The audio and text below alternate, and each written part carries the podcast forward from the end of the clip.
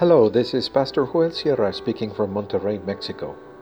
Thank you very much for listening to this brief devotional reflection, and may the Lord be with you today and always.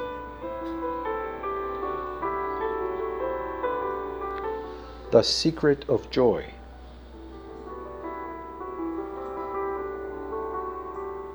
First Thessalonians chapter 5 verses 16 through 21 in the New International Version goes like this Rejoice always, pray continually, give thanks in all circumstances, for this is God's will for you in Christ Jesus. Do not quench the Spirit, do not treat prophecies with contempt, but test them all. Hold on to what is good.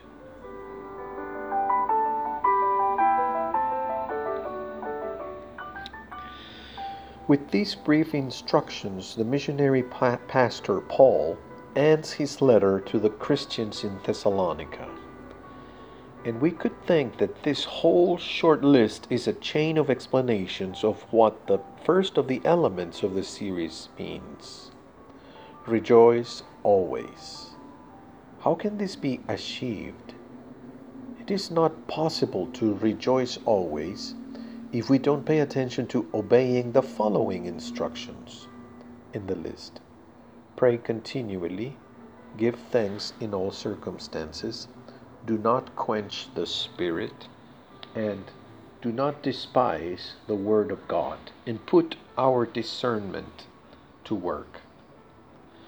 This is how we can discover the secret of those people who are always joyful in Christ. They are always seen as happy, even in the midst of difficulties and storms. How do they do it? It is the fruit of the Spirit, the gift of God's grace in our lives. But we can prepare the ground for God's good action in our heart. In general, all the instructions to be always joyful are summarized in living our role in the world flourishing as human beings before God. The permanent joy in our life occurs when we do not cut off communication with the Lord. That is, praying without ceasing. Pray in good and bad times. Pray in constant thought. Pray with every heartbeat. To pray like to pray like this is to know that we live constantly before God. It is to know that we are never alone despite this isolation.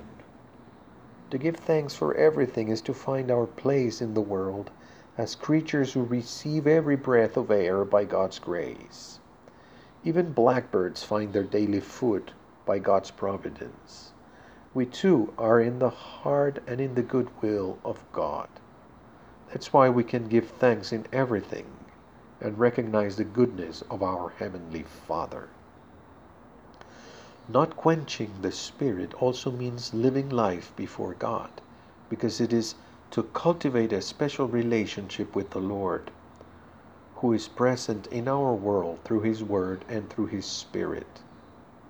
It is attending the, and following those impulses to forgive, to share, to reach out, to reconcile, to open the ear and the heart to listen and understand. They are invitations of the Spirit to move us at the Spirit's own step. The joyful life is one that faithfully follows those good impulses of righteousness and justice, of holiness and peace. And those impulses must always be submitted to the instruction of the Word of God.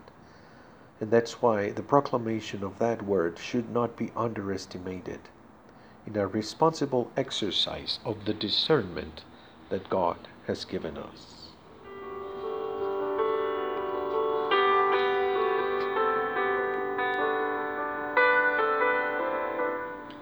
Let's pray. Lord, teach us to always live in your joy, to assume our life as lived before you. Teach us to pray all the time, to give thanks for every blessing, to attend to your spirit and to your word, putting into practice the discernment that you have given us.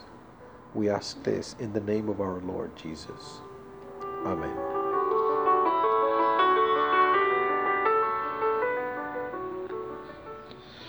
The joy of the Lord is our strength. It is joy that is based on what the Lord has done for God's world.